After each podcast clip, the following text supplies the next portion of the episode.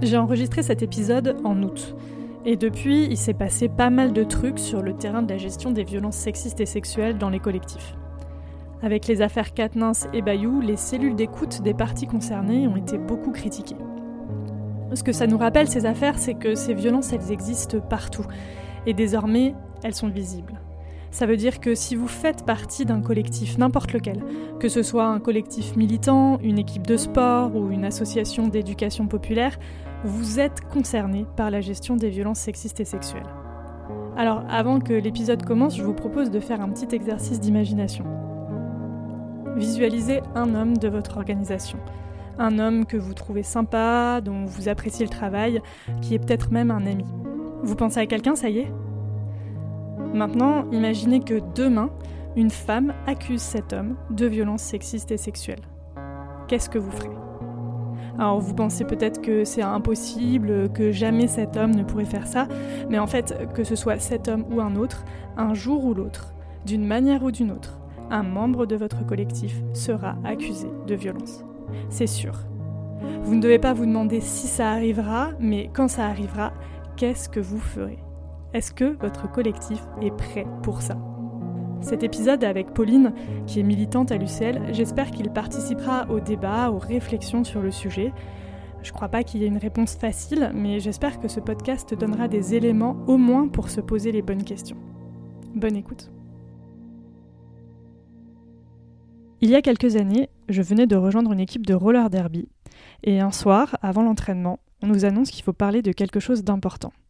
On est toutes rassemblées, et c'est le président qui parle, c'est un homme, le président de cette équipe. Il nous dit qu'une autre équipe boycotte nos événements parce que dans nos rangs, il y a un homme accusé de choses graves. Et il nous dévoile pas le contenu des accusations, mais moi je comprends qu'il s'agit de violence.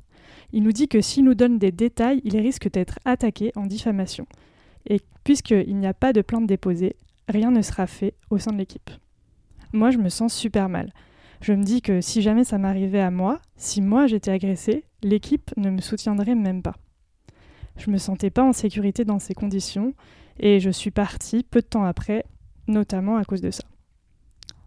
Alors ça, c'est arrivé dans une équipe de roller derby, mais en fait, ça peut arriver partout. Aucun milieu n'est épargné. Les violences sexistes et sexuelles sont systémiques, elles ont lieu partout, y compris dans nos luttes, dans nos collectifs, même s'ils se veulent féministes. Alors comment on fait quand ça arrive? Comment on protège les victimes? Est-ce qu'on doit punir les agresseurs? Est-ce qu'on doit rendre justice?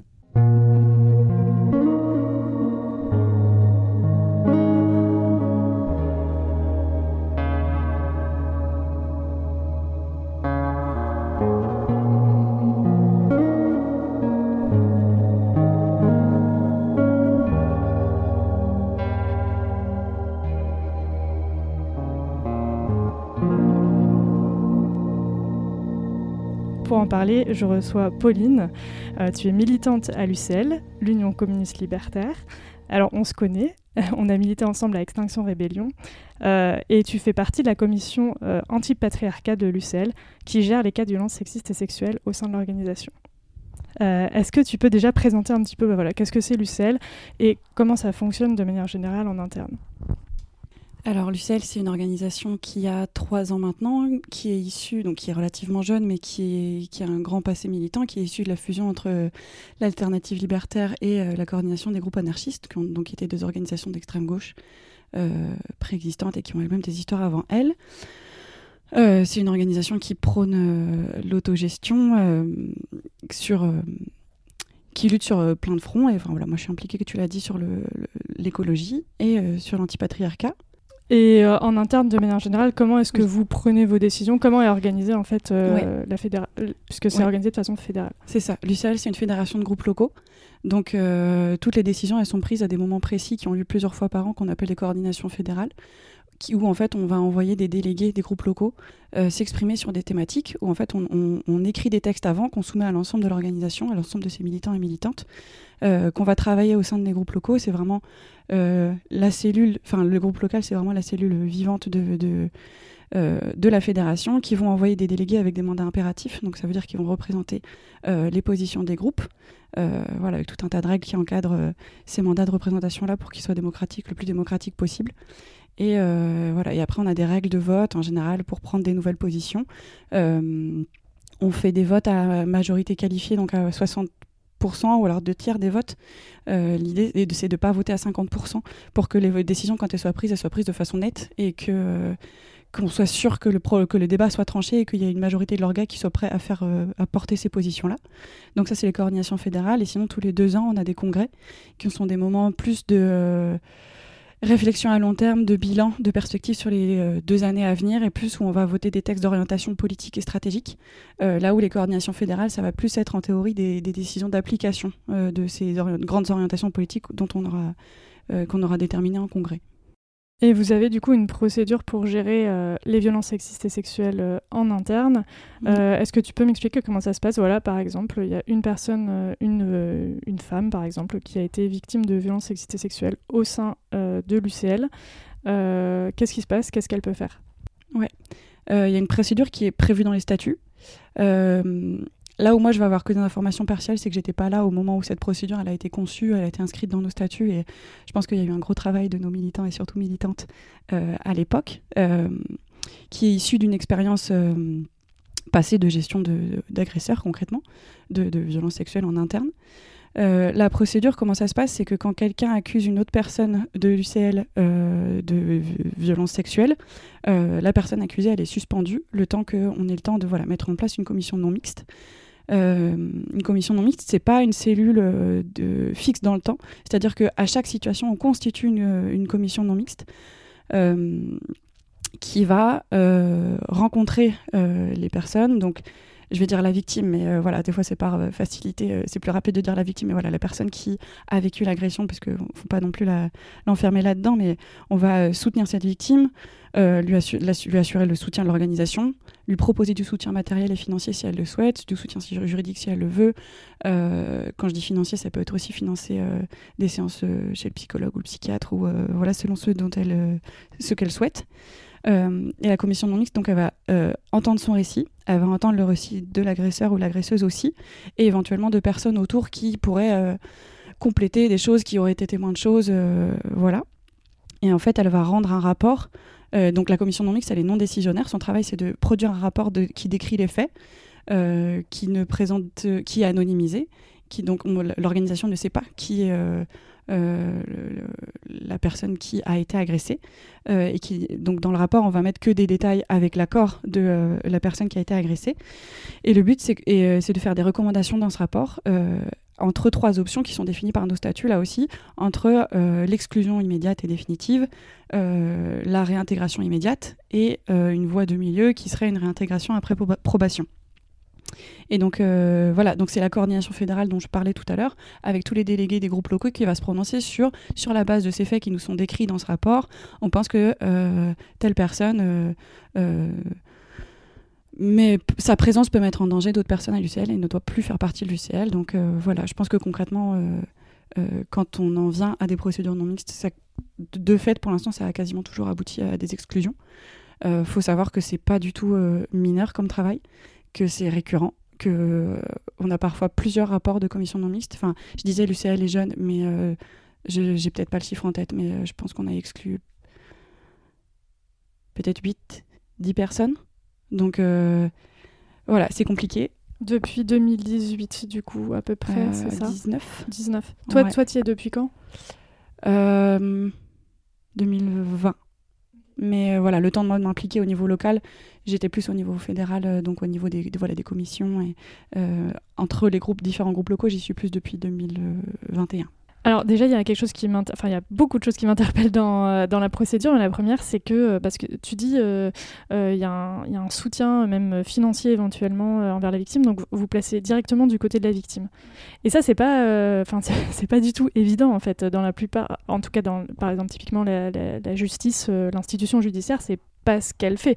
Elle, cherche à établir des faits euh, et elle met un peu la victime, enfin en tout cas l'accusatrice euh, ou l'accusateur et, euh, et l'accusé sur le même plan. Alors que là, il y a vraiment le parti pris. Quoi qu'il arrive, on est du côté de la personne accusée. Ouais. Bah ça, en fait, c'est, pour moi, c'est une question de cohérence politique. C'est une déclinaison en fait de nos principes antipatriarcaux et de notre analyse du patriarcat. Et oui, cette procédure, elle est asymétrique. Mais pour tenter de contrebalancer un rapport de force qui est monstrueux, qui est voilà, le patriarcat, la culture du viol. et, et voilà, oui, il y a ce parti pris de radicalement, on va croire les victimes. Et, et, on ne pense pas que les gens, que les personnes fassent des fausses accusations de viol, d'agression sexuelle à la légère. donc oui, on va les croire. Et du coup, la déclinaison de ça, ça veut dire que, euh, parce que je pense que c'est un gros sujet aussi, euh, on fait pas une enquête. On cherche pas à savoir qui dit vrai. Et en fait, si elle dit quelque chose et que lui nie, ça n'empêchera pas qu'on va écrire dans le rapport elle dit ça, lui dit que non. Nous pensons qu'il ne se remet pas en question.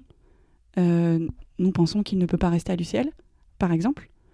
Euh, voilà, on va pas chercher à trancher, on n'était pas là en fait. Donc, euh, enfin, ce serait une pente tout à fait glissante, que ce soit sur le plan de, enfin voilà, enfin, on sait ce que c'est en fait le parcours des victimes euh, euh, dans la justice, la difficulté que c'est de raconter son histoire plusieurs fois, d'être mise en question, etc. C'est une souffrance terrible. Enfin, certaines peuvent dire que c'est une violence plus forte que la violence initiale.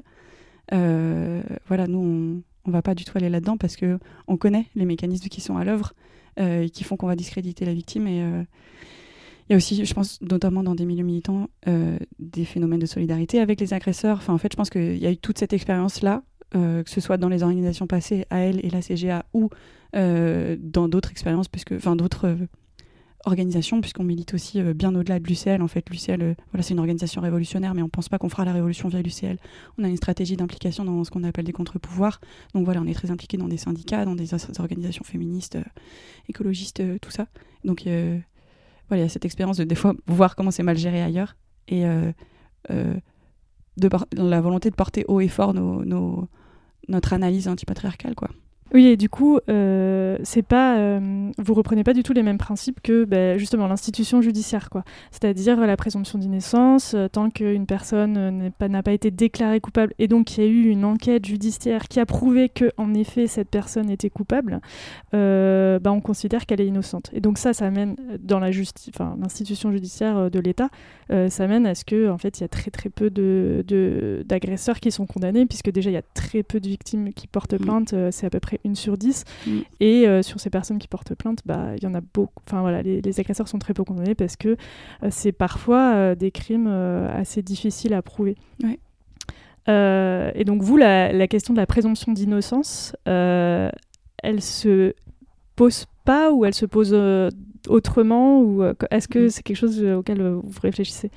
Je pense que il y a, enfin, j'ai besoin de préciser qu'il y a une partie des réponses que je vais faire qui vont être des positions personnelles. En fait, enfin, tout va être une position personnelle puisque j'ai pas mandat de l'UCL pour représenter l'UCL. Euh, euh, c'est-à-dire qu'il y a plein de choses où je vais donner mon avis. Il faut être clair sur le fait que euh, ça peut être mon interprétation des faits et, et, et, pas des positions votées de l'UCL. Et encore une fois, j'étais pas là au moment où cette procédure a été décidée. Mais moi, ma réponse, ce serait que face à l'énormité que c'est, enfin, tu l'as dit, enfin, c'est partout tout le temps les violences sexuelles. Euh, bah, la priorité, la présomption d'innocence, pour moi, elle passe derrière. Et, euh, et, pareil, on les connaît, les chiffres, en fait, des, fausses accusations, c'est une goutte d'eau dans l'océan de, de, tout ça.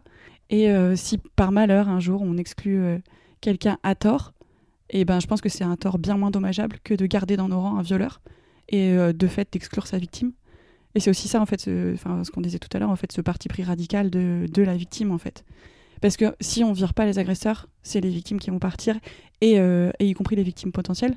Enfin, moi, quand j'ai rejoint l'UCL, c'est notamment en connaissant cette procédure. Et pour moi, ça a été un signe extrêmement positif parce que c'était une période où, enfin, où tu l'as dit, on, militait dans l'extinction rébellion et où euh, j'ai trouvé qu'il n'y avait pas de cadre pour gérer. Euh, alors, c'était pas forcément des violences sexuelles, mais voilà, des, comportements agressifs. Et quand il n'y a pas de cadre écrit, je trouve que c'est un enfer de devoir, face aux faits, euh, composer des choses. Et donc le fait qu'il y ait déjà des choses posées à l'UCL et une procédure, non pas juste sur euh, euh, les conflits ou juste sur l'agressivité, mais sur les violences sexuelles, qui formulait que c'était en non-mixité qu'elles étaient gérées, que, enfin voilà, y avait, c'était très clair quoi. Et pour moi, c'était un signal super positif en ayant vu comment ça pouvait être mis sous le tapis, très très mal géré ailleurs. en tant que femme, moi, ça m'a aidé à rejoindre cette organisation-là.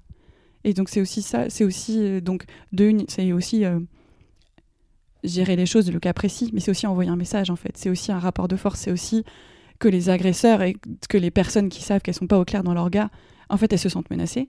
En fait c'est ça que qu'on qu'on sache que c'est pas mis sous le tapis chez nous. Ça veut pas dire que c'est parfait et merveilleux, mais déjà ça met un rapport de force où, les femmes aussi se sentent plus libres de parler, de dire les choses. Et donc ça peut être un peu choquant le nombre de personnes qu'on est amené à, exclure et de commissions non mixtes à faire. et ça nous déprime à chaque fois. Mais on est très content et très fier de faire ce travail-là parce qu'on pense qu'il est important. Et en fait, euh, quand on se dit, mais on est une organisation avec euh, euh, quelques centaines de militants et militantes, c'est pas immense. Quand on se dit qu'on exclut beaucoup plus d'agresseurs qu'ailleurs, on se dit, mais il y a combien d'agresseurs ailleurs en fait? On en a plus, enfin, je pense pas qu'on est plus chez nous qu'ailleurs. Et au contraire, ça visibilise quelque chose quand même. Euh, juste un point, parce que je me rends compte que j'ai oublié de le dire au début, mais je suis moi-même sympathisante de l'UCL. voilà, comme ça, j'ai annoncé mes liens d'intérêt éventuels. Euh, je voulais revenir aussi sur la question du contradictoire, puisque tu dis que on fait pas, euh, vous ne faites pas d'enquête. et oui, ça, ça, je trouve ça important. Du coup, à quoi ça sert euh, d'écouter euh, l'agresseur. Euh, et quelle est sa place, enfin l'agresseur en tout cas la personne accusée, et quelle est sa place dans le processus, c'est-à-dire est-ce qu'il a des droits, est-ce que par exemple vous estimez qu'il est important qu'il bah, sache de quoi il est accusé? Je pense, en fait, je pense là à, l'affaire Tahabouafs qui a été écartée de la candidature à la législative pour la France insoumise parce qu'il était accusé. Et ensuite, il a euh, sorti un texte en disant qu'on l'avait même pas mis au courant euh, de ce dont il était accusé. Euh, est-ce que c'est possible? C'est à l'UCL. mais du coup, la réponse de la France Insoumise, c'était de dire que les victimes ne voulaient pas être identifiées et que forcément, bah, si on détaillait les faits dont il était accusé, il allait reconnaître quelle était la personne qui l'accusait. Donc comment ça se passe, ça, à l'UCL Je pense que c'est effectivement délicat si la victime ne veut pas que la personne sache. Euh, à ma connaissance, ça s'est pas présenté chez nous. Mais c'est vrai qu'il y a, enfin, on en parlera peut-être, euh, enfin, plus tard des limites euh, de cette procédure-là. oui, est-ce que, la, est-ce que la personne accusée a des droits un peu? Et est-ce que voilà à quoi ça sert de, l'entendre? Est-ce que par exemple tout à l'heure tu disais INI, est-ce que toi dans, dans, les, dans les choses que tu as pu entendre à l'UCL, est-ce qu'il nie systématiquement? Est-ce qu'il y a parfois des accusés qui, qui reconnaissent les faits? Euh, ça peut. Ça peut. Et c'est en fait, enfin, pareil, ça va être mon interprétation. Et c'est pas écrit comme ça, et c'est pas voté comme ça. Mais euh, c'est aussi, ça permet à la commission non mixte en fait d'évaluer le discours de l'agresseur pour se positionner sur est-ce que il a sa place avec nous ou pas. En fait, qu'est-ce qu'il en dit et à quel point c'est euh, foireux. Enfin, parce que Ouais, je, fais, un aparté, mais c'est aussi intéressant. En fait, ces rapports-là, ils ont aussi une vertu pédagogique. Euh, parce que du coup, c'est hyper intéressant parce qu'en fait, euh, vu que ça décrit vraiment les faits, des fois, voilà, on nous raconte des, c'est des situations conjugales où on voit bien la, situation à la fois tristement banale, mais abusive, mais immensément courante. Et euh, donc, je pense que c'est des outils de formation pour tous nos militants aussi.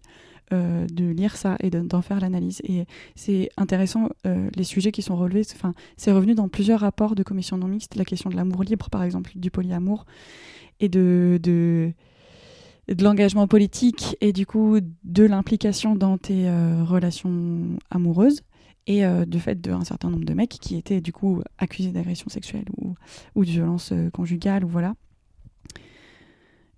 qui, euh, en gros, euh, si tu es une bonne militante, euh, tu tiens pas à la monogamie, par exemple.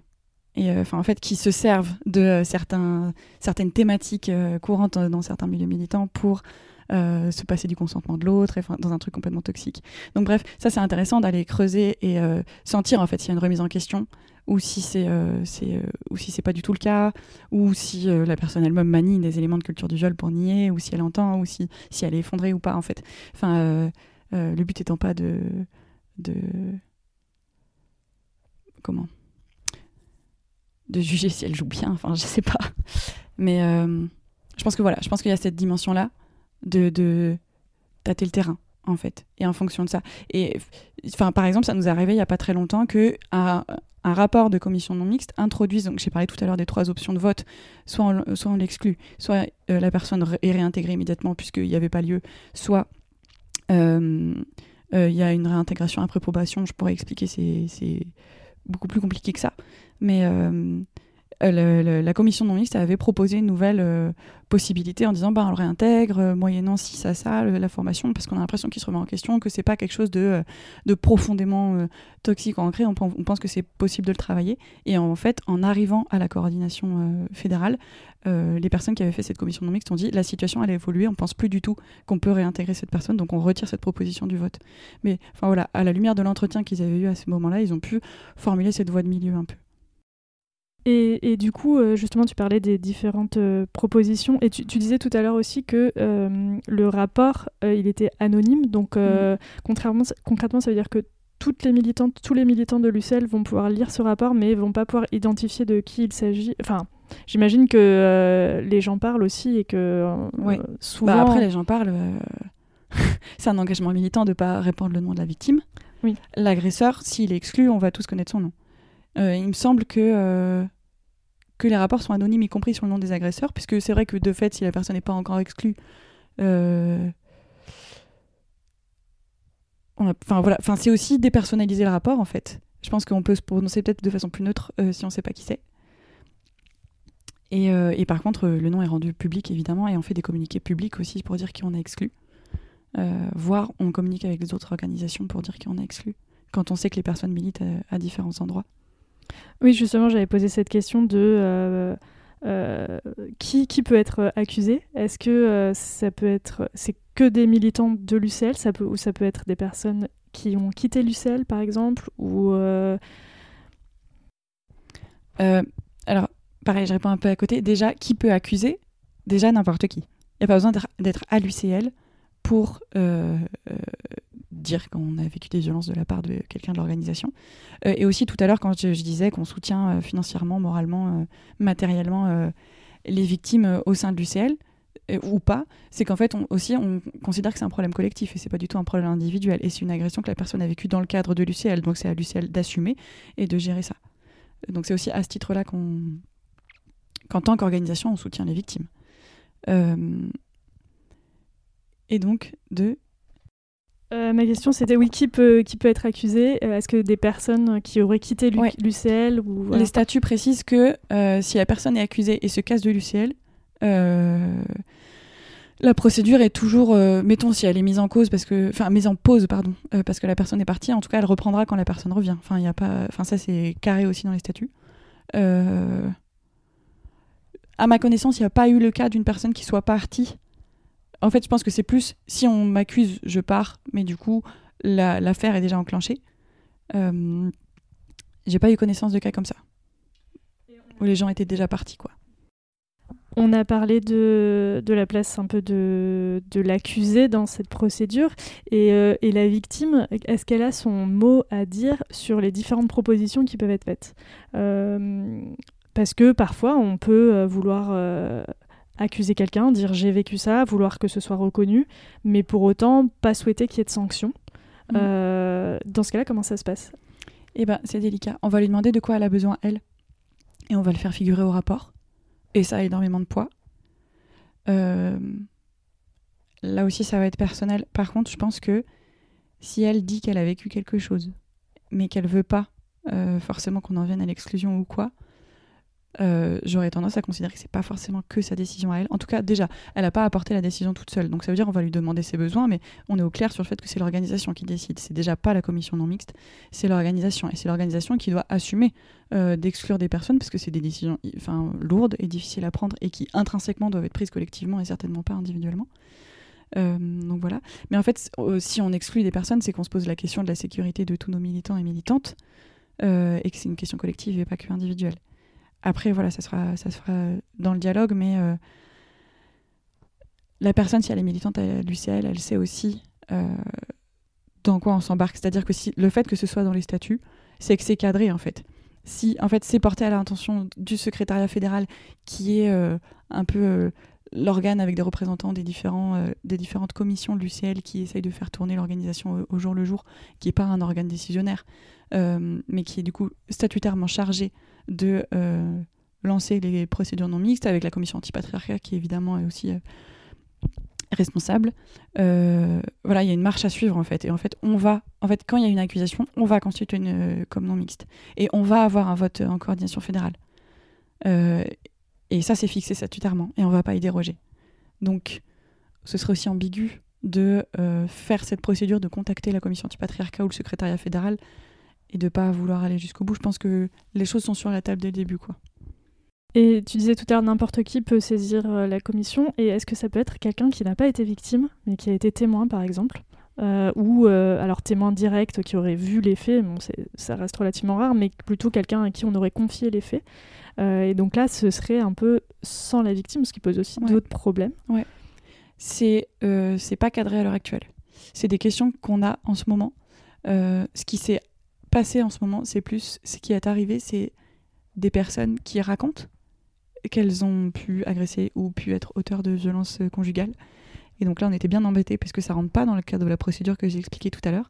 Et on n'a pas les victimes sous la main. Et elles ne sont pas à l'UCL.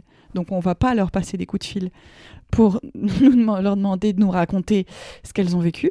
Euh, donc là, on est un peu dans une voie euh, d'inédit, enfin de un cas de figure inédit où on doit inventer des choses et où c'est en cours et où on n'a pas de réponse à l'heure actuelle mais où il va falloir adapter notre procédure, si tant est que ce soit possible. Euh, mais en tout cas, on n'a pas de réponse là-dessus pour l'instant. Mais on y travaille. Euh, oui, parce que c'est. Enfin, je sais, je sais pas si ça peut être arrivé aussi qu'une personne. Euh, est-ce que c'est possible qu'une personne vous contacte en disant je veux pas lancer la procédure, mais sachez que et du coup que vous vous, ayez connaissance qu'il y a cette, euh, une personne qui est agresseur etc mais que bah, vous n'êtes pas saisi officiellement et donc euh, bah, vous ne pouvez rien faire quoi.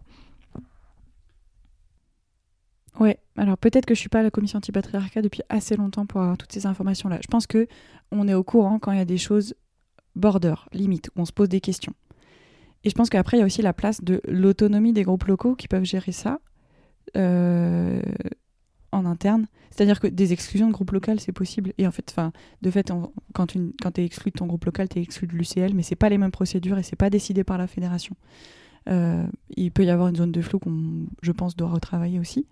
Euh, certains groupes locaux ont, exclu leurs agresseurs euh, par eux-mêmes. Parce qu'ils, je sais plus les arguments, mais ils voulaient pas forcément passer par la procédure fédérale. Peut-être parce que justement il n'y avait pas les victimes sous la main, je sais plus bien. Oui, puisque si je pose toutes ces questions très très précises, c'est parce qu'on voit bien que dans, souvent dans le concret, ça ne se passe pas de manière euh, idéale euh, avec une victime qui parle immédiatement, mm. euh, qui, qui a plein de témoins sous la main, qui mm. a plein de preuves, etc. Souvent, c'est. parfois, on entend parler de violence dans une organisation, mais sans que la victime se manifeste directement. Et du coup, bah, ça rend les choses mm.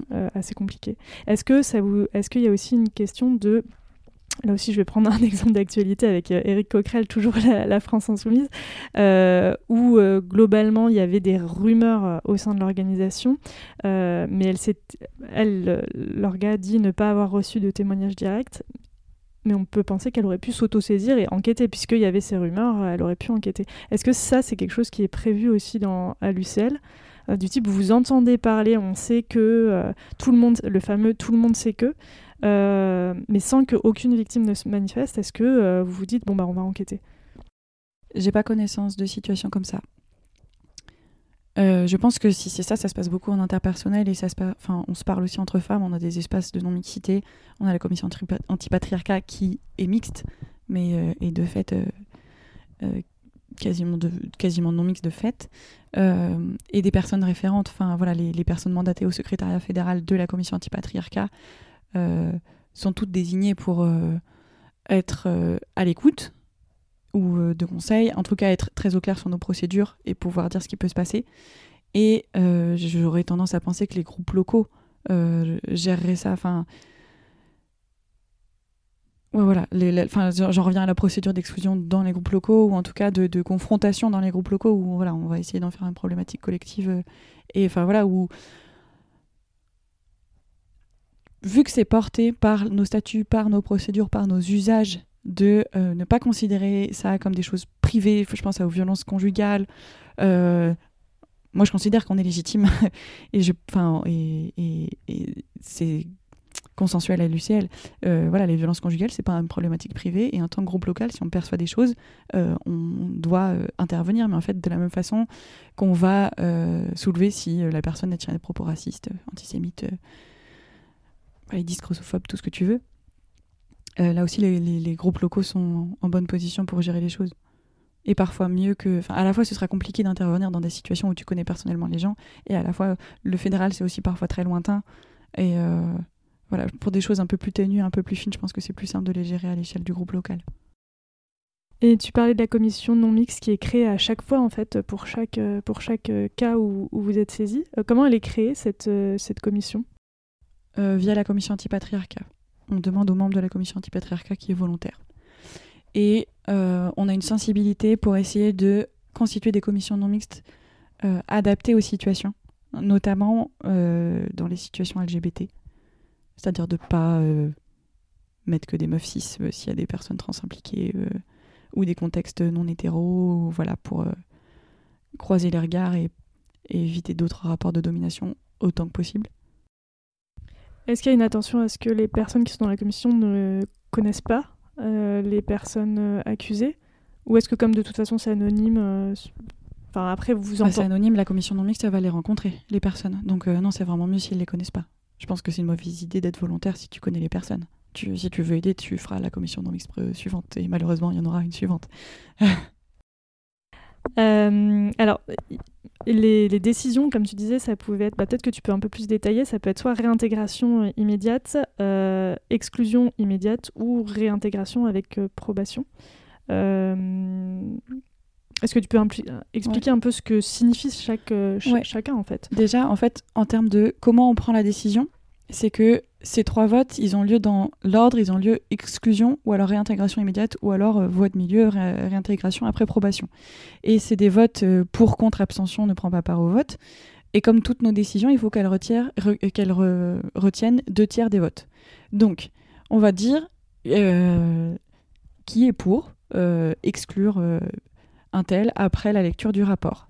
Si on a moins de 63% de 66%, je sais plus si c'est 66 ou 60, mais euh, deux tiers des votes, euh, la décision n'est pas retenue. Donc on en vient à la décision d'après. Ok, donc si vous ne voulez pas exclure un tel, est-ce que vous pensez qu'il faut qu'il soit réintégré immédiatement? Et s'il n'y a pas deux tiers des votes euh, requis dans les votes pour, à nouveau, il n'y a pas consensus dans l'organisation. Donc on en bascule à la troisième option, qui est la réintégration après probation. Mais qui clairement est l'option la plus compliquée, la moins définie dans nos statuts, la plus au cas par cas et la plus coûteuse en travail militant et la plus incertaine. Et à ma connaissance, à l'heure actuelle, jamais on en est venu là. Jamais on a fait de réintégration immédiate non plus, puisque c'était des cas avérés à chaque fois. Euh, enfin, avérés. Euh. Enfin, voilà, en fait, quand on lit les récits, euh, on doute pas une seule seconde que ce soit véridique. Voilà. quand je dis exclusion définitive, c'est relatif. Les statuts prévoient que la personne puisse redemander une réintégration dix ans après. Donc c'est pas définitif pour toute la vie, mais il y a toute une procédure pareil, qu'on n'a pas encore mise en œuvre. De toute façon, l'organisation ayant trois ans, euh, euh, dix ans n'ont pas encore passé depuis qu'on a exclu des agresseurs. et la réintégration après probation, elle se fait aussi l'une comme l'autre, que ce soit après 10 ans ou après probation.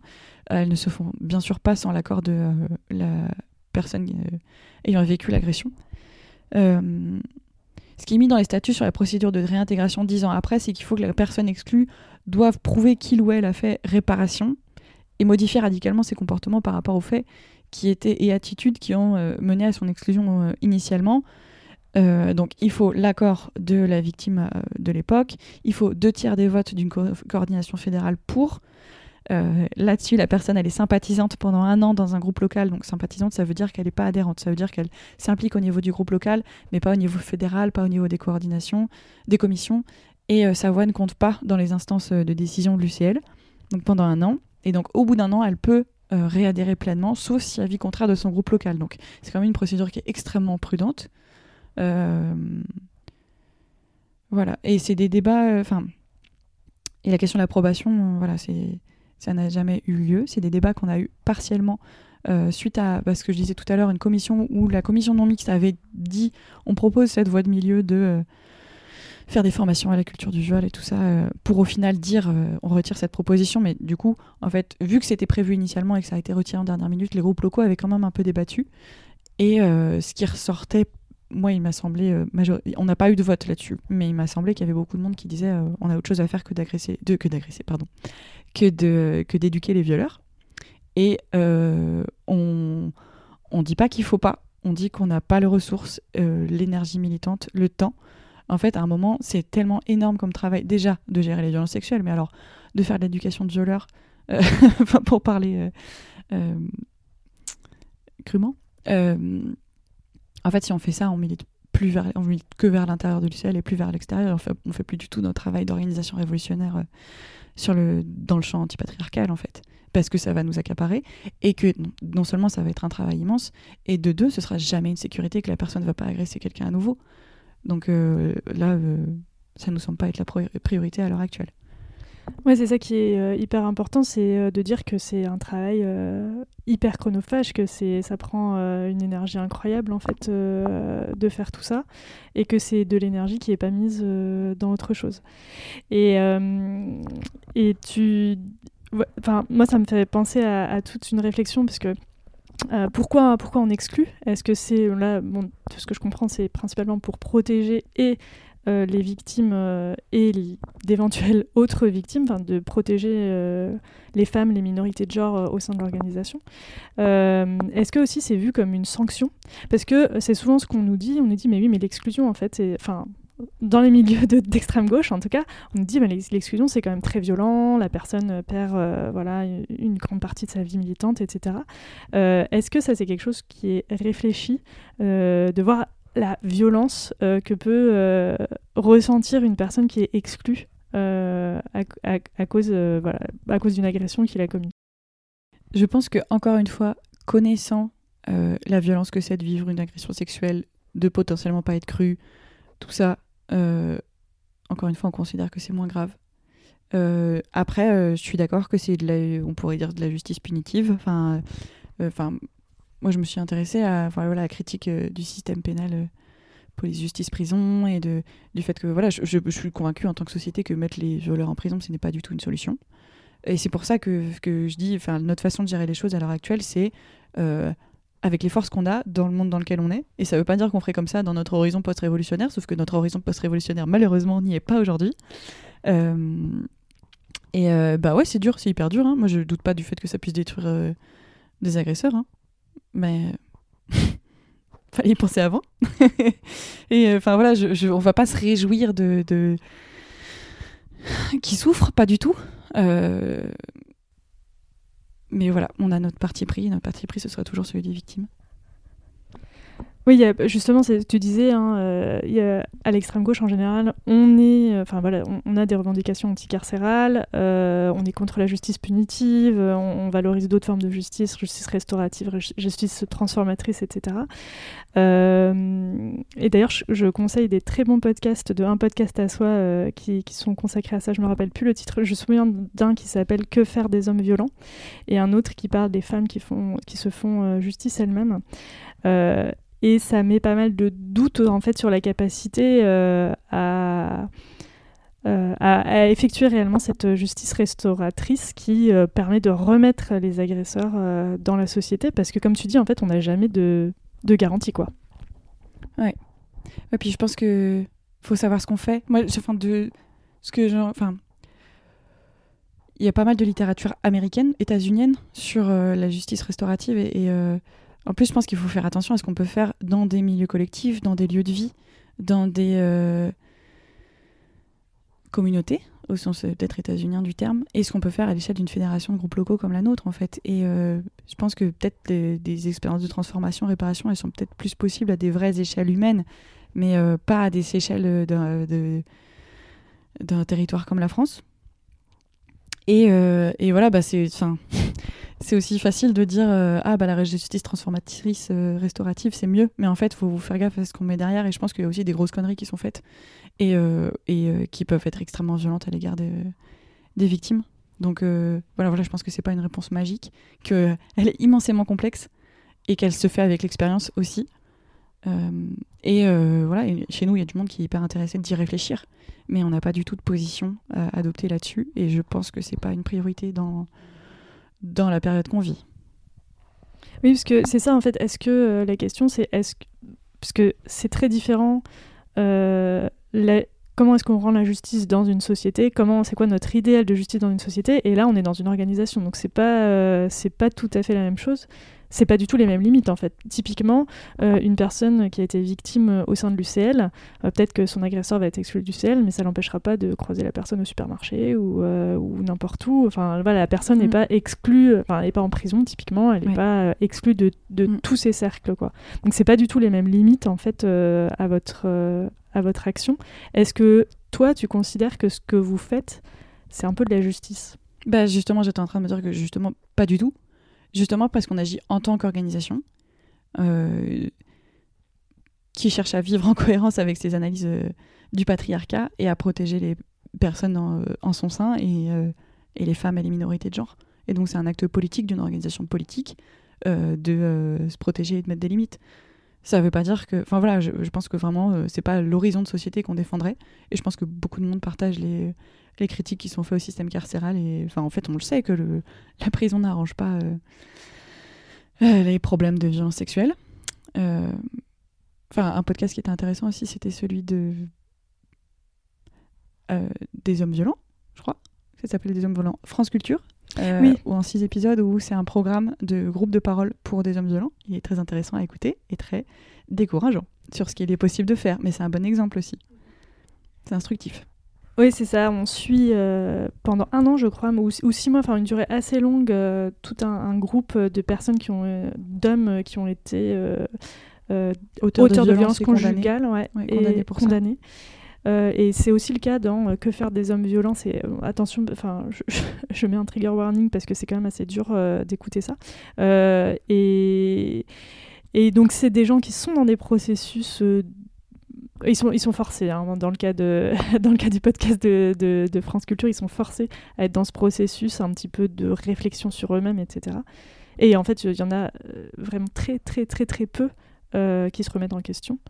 Euh, et c'est aussi le cas dans, dans, le podcast, un podcast à soi sur Arte Radio, où, où là aussi, en fait, on ressort en étant vraiment pas mm. très, très sûr que, que ça ait beaucoup des mécanismes de solidarité qui se mettent en place, de soutien, enfin, des choses, enfin, voilà, que c'est on balance les, références et Francis Dupuy-Derry qui a aussi parlé des groupes de parole pour hommes. Alors, dans un contexte euh, pas euh, nécessairement auteur de violence, mais on voit bien que ça se transforme en un truc masculiniste euh, très rapidement, trop rapidement, parce que voilà, il y a des phénomènes de solidarité et de. Oh, ils se renforcent les uns les autres, en fait, dans ce qui les rassemble. Voilà. Euh, du coup, peut-être que c'est pas là-dedans qu'il faut mettre de l'énergie, en tout cas. Euh, et, après, les, décisions, je voulais demander, est-ce que, euh, parce qu'il y a un gros problème, alors là, on va, je vais raconter une anecdote personnelle de, est-ce que elles sont toujours considérées comme légitimes et donc elles sont, elles sont toujours respectées? et là, l'anecdote personnelle, c'est une anecdote qu'on a vécue toutes les deux quand on était dans Extinction Rébellion, où il y a eu une personne qui a menacé verbalement plusieurs personnes, dont moi. Euh, et on n'avait pas du tout de processus euh, prévu pour ça. Euh, donc toi, tu as fait partie des gens qui ont essayé de mettre en place quelque chose. ça a été extrêmement, je sais que ça a été extrêmement énergivore et que ça a pris vraiment. Il y a des, plusieurs personnes qui ont fait partie de ce groupe-là qui, qui, qui en pouvaient plus. et au final, il y a eu un vote du groupe local. Cette personne a été exclue. Alors, faut savoir que dès le départ, elle avait été suspendue assez rapide, enfin tout de suite, mais que euh, respectait pas sa, suspension. En fait, moi, je l'ai recroisée euh, trois jours après euh, un événement, un événement militant, euh, ce que j'avais très mal vécu. Donc, et en même temps, ben, enfin, il y a un truc de coercition qui est compliqué. Enfin, on va pas enfermer la personne pour qu'elle vienne pas aux événements militants. Et donc cette personne, il y a eu le vote local a voté, le groupe local a voté pour son exclusion, mais là encore, euh, ça n'a pas été respecté, et notamment parce qu'il était très très soutenu par un autre homme, bien sûr. Euh, et voilà, et moi ça m'a beaucoup, euh, bon ça m'a affecté personnellement, mais ça m'a aussi beaucoup fait réfléchir à mes minces, comment on fait pour que ce soit respecté, parce qu'en en fait, il suffit qu'une ou deux personnes ne veulent pas que ça le soit, et ça fait enfin, ça s'est résolu que tout le monde, il se trouve que tout le monde, enfin, les, personnes concernées quitter le groupe local, donc en fait ça n'a pas fait exploser le groupe, mais je pense que sinon ça aurait complètement fait exploser le collectif. Euh, donc voilà, est-ce que ça arrive parfois aussi à l'UCL qu'il y ait des décisions qui soient juste pas respectées, c'est-à-dire que la personne exclue, mais en fait elle continue de venir et elle est peut-être même soutenue par d'autres personnes de son groupe local ou voilà.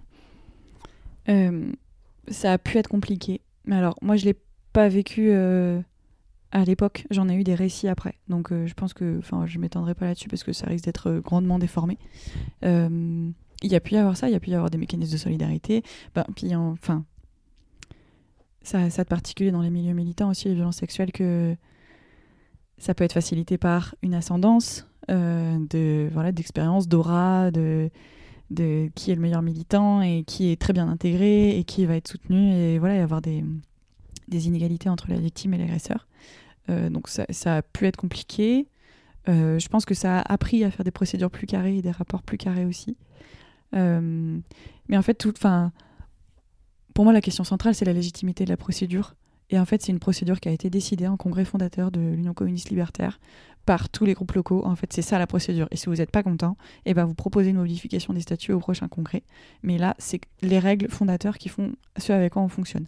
Avec Sanction Rébellion, c'était très facile de questionner la légitimité des personnes qui géraient la procédure, qui faisaient euh, du mieux qu'elles pouvaient, euh, tout en, euh, en ayant une répulsion pour le sujet, en fait, parce que c'est pas facile. On sait qu'on va se faire tomber dessus.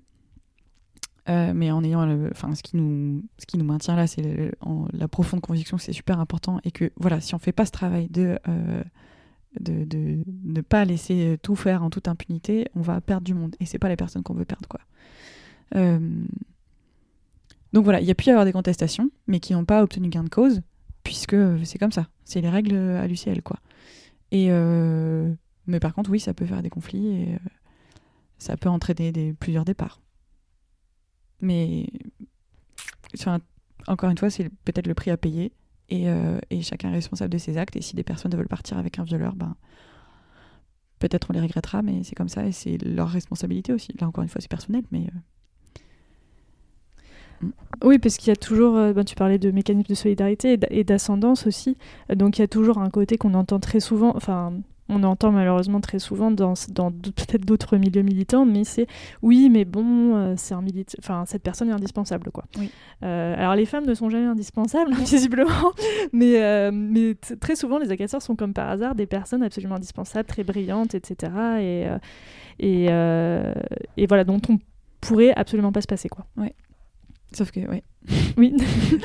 Pour un mec euh, qu'on laisse faire, c'est ça le truc, euh, parce que c'est un super militant et qu'on a besoin de lui et qu'il a implanté, là on a vu qu'il a envie qu'il soit implanté, mais en fait il y a combien de meufs qui vont pas rejoindre ou qui vont partir?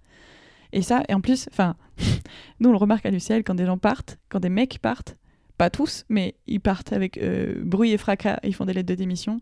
J'ai jamais vu une lettre de démission signée par une meuf. Et je pense que par contre, des personnes qui partent silencieusement parce qu'elles ont perçu des signaux qui n'étaient pas positifs, euh, enfin comme enfin à Lucienne comme partout je pense qu'il y en a plein mais on les voit moins. Parce qu'elles n'ont pas le temps de devenir des militantes influentes et importantes etc parce qu'il y a des mecs qui prennent toute la place voire euh, qui euh, sont auteurs de violence oui, c'était le cas dans notre groupe d'Extinction Rébellion à Bordeaux, où en fait, quand l'histoire des menaces a un peu révélé tout ça, mais en fait, à ce moment-là, il y a plein de femmes qui se sont parlé entre elles pour dire, oui, mais en fait, moi, de toute façon, je suis euh, je suis prête à partir parce que j'en peux plus de cette mm. personne euh, qui, en dehors des menaces, était quelqu'un d'agressif en fait. Oui.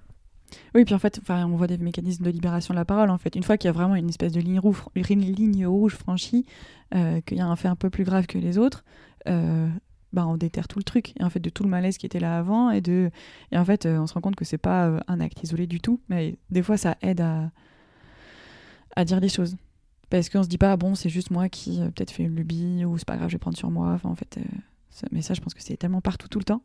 Et je pense que c'est aussi, voilà, pour l'avoir vécu, qu'on tient, tient, enfin, qu'on tient vraiment beaucoup à notre procédure, quoi. Sans, enfin voilà, elle a, elle a, ses limites et je pense qu'elle va devoir être retravaillée sur la base de l'expérience. Mais euh, elle, est, elle, est, pour moi centrale, quoi, dans notre militantisme en termes de sécurité, quoi, en tant que femme. Et, d'ailleurs, ça fait écho aussi à ce que je disais au, début sur mon expérience dans le roller derby. C'est pas, c'était pas un groupe militant, mais en effet, moi, le fait que euh, on, se soit géré de cette manière, et je blâme pas les personnes. Je pense que vraiment, elles, étaient convaincues que le risque de diffamation, etc., était très important. Et voilà. Mais, euh, mais du coup, moi, je me sentais pas du tout bien. Enfin, je me suis vraiment. En fait, le truc, c'est que je pense que c'est aussi un truc que euh, souvent les hommes s'identifient aux hommes, et donc aux personnes accusées.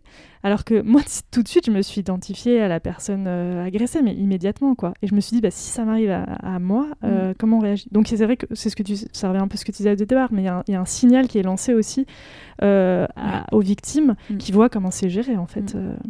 Ouais, puis pour connaître un peu le roller derby, en plus, c'est un sport qui se revendique féministe et qui a une histoire féministe. Et donc, je pense qu'il y a beaucoup de femmes qui viennent dans ce sport pour ce critère-là. Et, enfin, en plus, il y a quand même une certaine corrélation entre engagement féministe et euh, avoir vécu des violences sexuelles. Donc, euh, en plus, c'est d'autant plus une trahison. Enfin, je parlais de sentiment de sécurité. Euh, je pense qu'il y a vraiment des femmes qui se sentent pas en sécurité dans d'autres clubs, dans d'autres sports, et qui viennent chercher ça au roller derby. Je pense que c'est d'autant plus violent de tout à coup pas s'y sentir en sécurité parce que c'est mal géré. Et justement, ça va permettre de rebondir sur la question de la diffamation, euh, puisque bah, là, dans, le cas de, cette équipe de roller derby, c'était vraiment la grosse crainte. Euh, donc je rappelle que euh, selon la loi, la diffamation, c'est porter atteinte à la réputation d'une personne, que les faits imputés à cette personne soient réels ou pas. donc on peut dire des faits vrais sur quelqu'un, si ça porte atteinte à sa réputation, ça peut être considéré comme de la diffamation. Est-ce que ça vous est déjà arrivé à vous d'avoir des personnes qui menacent de procès en diffamation euh, ou même de, voilà, de poursuites judiciaires. Oui. oui, oui, clairement. Euh, donc gros questionnement politique, pareil qu'on est en train de retravailler aussi en ce moment, parce qu'il y a des, problématiques concrètes aussi. Politiquement, on est pour assumer le truc. financièrement, ça peut être plus serré. Je crois que ça peut aller jusqu'à 12 000 euros d'amende. voilà, est-ce est-ce qu'on a la possibilité d'amortir ça ou pas.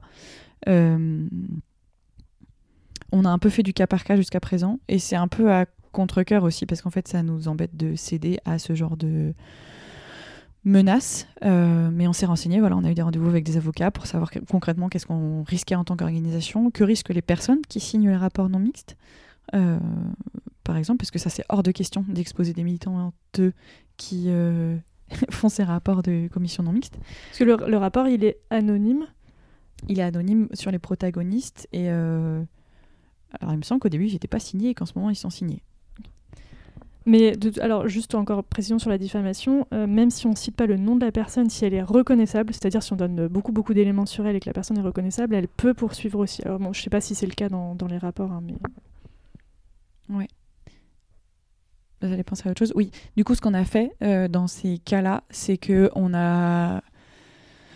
Euh, on publie les noms des personnes qui ont été exclues. Mais par exemple, on ne peut pas dire un tel a été exclu de l'UCL pour viol. Euh, donc pareil, c'est hyper délicat de où est-ce qu'on peut interpréter parce que est-ce que si on met un symbole féministe ou du violet ou est-ce que est-ce que si signé de la commission anti-patriarcat, ça voudrait. Enfin, on se dit, les gens vont comprendre, mais est-ce que c'est suffisant pour attaquer en justice ou pas? Et il y a aussi eu un travail avec les autres organisations, puisque, voilà, avec cette stratégie de, de, s'impliquer dans euh, d'autres organisations plus spécifiques, euh, on a dialogué avec des organisations. Et, et c'est arrivé que des organisations excluent euh, la personne à leur tour, ou ne l'excluent pas. Et ça relève de leur autonomie, mais ça a pu être très compliqué aussi.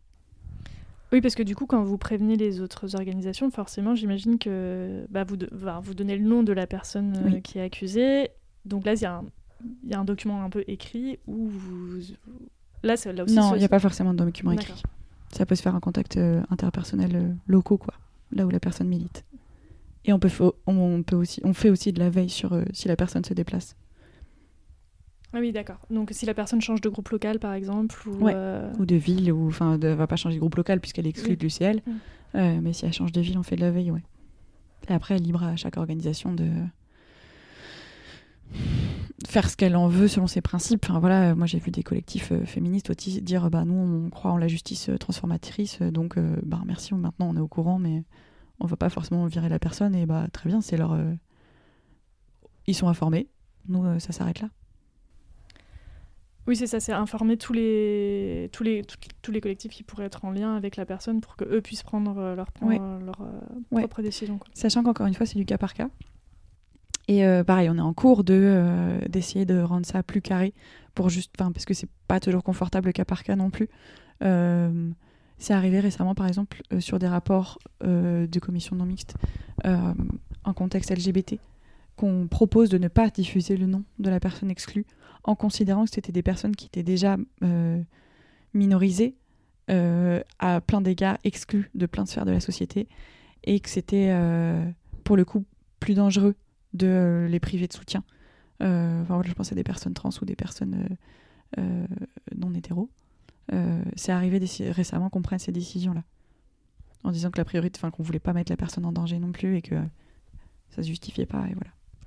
Oui, justement, j'allais venir là-dessus, c'est que la procédure que vous avez, elle est très centrée sur les rapports de domination masculine euh, sur euh, des femmes.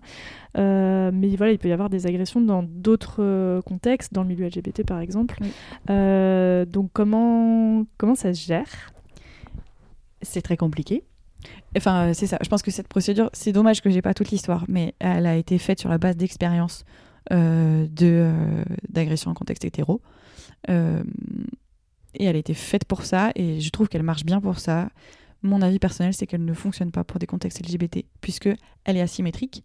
Et justement, cette asymétrie, c'est pour renverser l'asymétrie du rapport de domination patriarcale. et que dans des contextes LGBT, c'est plus compliqué, qu'il y a d'autres rapports de domination qui existent que, que, que, la domination des hommes sur les femmes. Ça peut être l'âge, ça peut être euh, enfin voilà un peu l'aura militante dont on parlait, euh, ça peut être euh, la race, le fait d'être cis ou trans, enfin, le fait d'être racisé, le fait ou d'être précaire. Enfin voilà, en fait, il y a plein de choses et je pense qu'on ne pourra pas tout cadrer par un texte, mais en tout cas, c'est pareil. C'est en cours de travail. Moi, je la trouve insatisfaisante sur ces aspects-là, dans, ces contextes-là. On n'a pas encore les réponses, on y travaille. J'espère qu'on ira vers du mieux, parce que voilà, c'est des choses qui, voilà, qui se font avec l'expérience et c'est via des situations concrètes qu'on s'est rendu compte que ça marchait pas et qu'il fallait euh, retravailler des choses. Oui, je, je, peux noter, il y a le collectif Fracas qui travaille sur ces questions. C'est un collectif qui travaille précisément sur euh, les agressions euh, dans, le, dans le milieu queer, en fait, et donc qui est plutôt orienté, pour le coup, justice restaurative, justice transformatrice. On arrive au bout. Je ne sais pas si tu voulais rajouter quelque chose, s'il y a quelque chose qui te paraît important et dont tu n'as pas parlé sur la procédure, ou sur autre chose d'ailleurs. Je regarde mes notes, je crois pas. Je crois pas. Je pense que l'idée principale, c'est que moi je suis très contente de cette procédure et qu'elle existe. Je pense qu'elle est très importante, mais qu'elle n'a pas, pas du tout réponse à tout. Et je pense qu'on n'aura jamais réponse à tout. Euh, mais voilà, qu'on est assez fiers de cette euh, cohérence-là. On est membre aussi, il y a une un collectif interorga euh, de lutte contre les violences sexistes et sexuelles qui existe avec les enfin, des grosses organes militantes au niveau national qui se parlent. Et l'idée, c'est aussi de travailler euh, sur l'itinérance des agresseurs et qu'on se passe les mots dans ces espaces-là. En fait, tout ça, c'est des choses qui sont en cours de travail, qui sont évidemment pas simples parce qu'on n'a pas tous toutes les organes les mêmes fonctionnements, les mêmes possibilités. Enfin, en fait, euh, je pense qu'il y a des euh, alliés féministes un peu partout, mais qui euh, galèrent, bataillent. Donc, c'est pas simple. Mais voilà, l'idée, c'est aussi que ça diffuse au-delà. Mais voilà, on n'a pas prétention à avoir toutes les réponses. Ou c'est pas des idéaux, mais c'est des voilà, je l'ai répété, basé sur des expériences et on est content des. Enfin, moi, je suis très contente des priorités qu'on a prises, quoi qui me semble fondamentale pour euh, être une organe qui soit accueillante pour les femmes et minorités de genre. Et c'est vrai qu'en plus, à l'extrême gauche, dans les milieux anarchistes, franchement, c'est souvent très très masculin. Et je trouve qu'on n'a pas trop à rougir de, nos effectifs euh, qui sont certes pas à parité, mais qui sont quand même moins masculins qu'ailleurs. Et pour moi, ça a forcément un lien. Merci Pauline. Euh, donc je rappelle que tu es militante à l'Union communiste libertaire. Merci à Adrien qui nous prête euh, sa chambre pour cet enregistrement et merci à Kyo pour la musique. Euh, c'était Le Monde d'après et on se retrouve normalement dans deux semaines.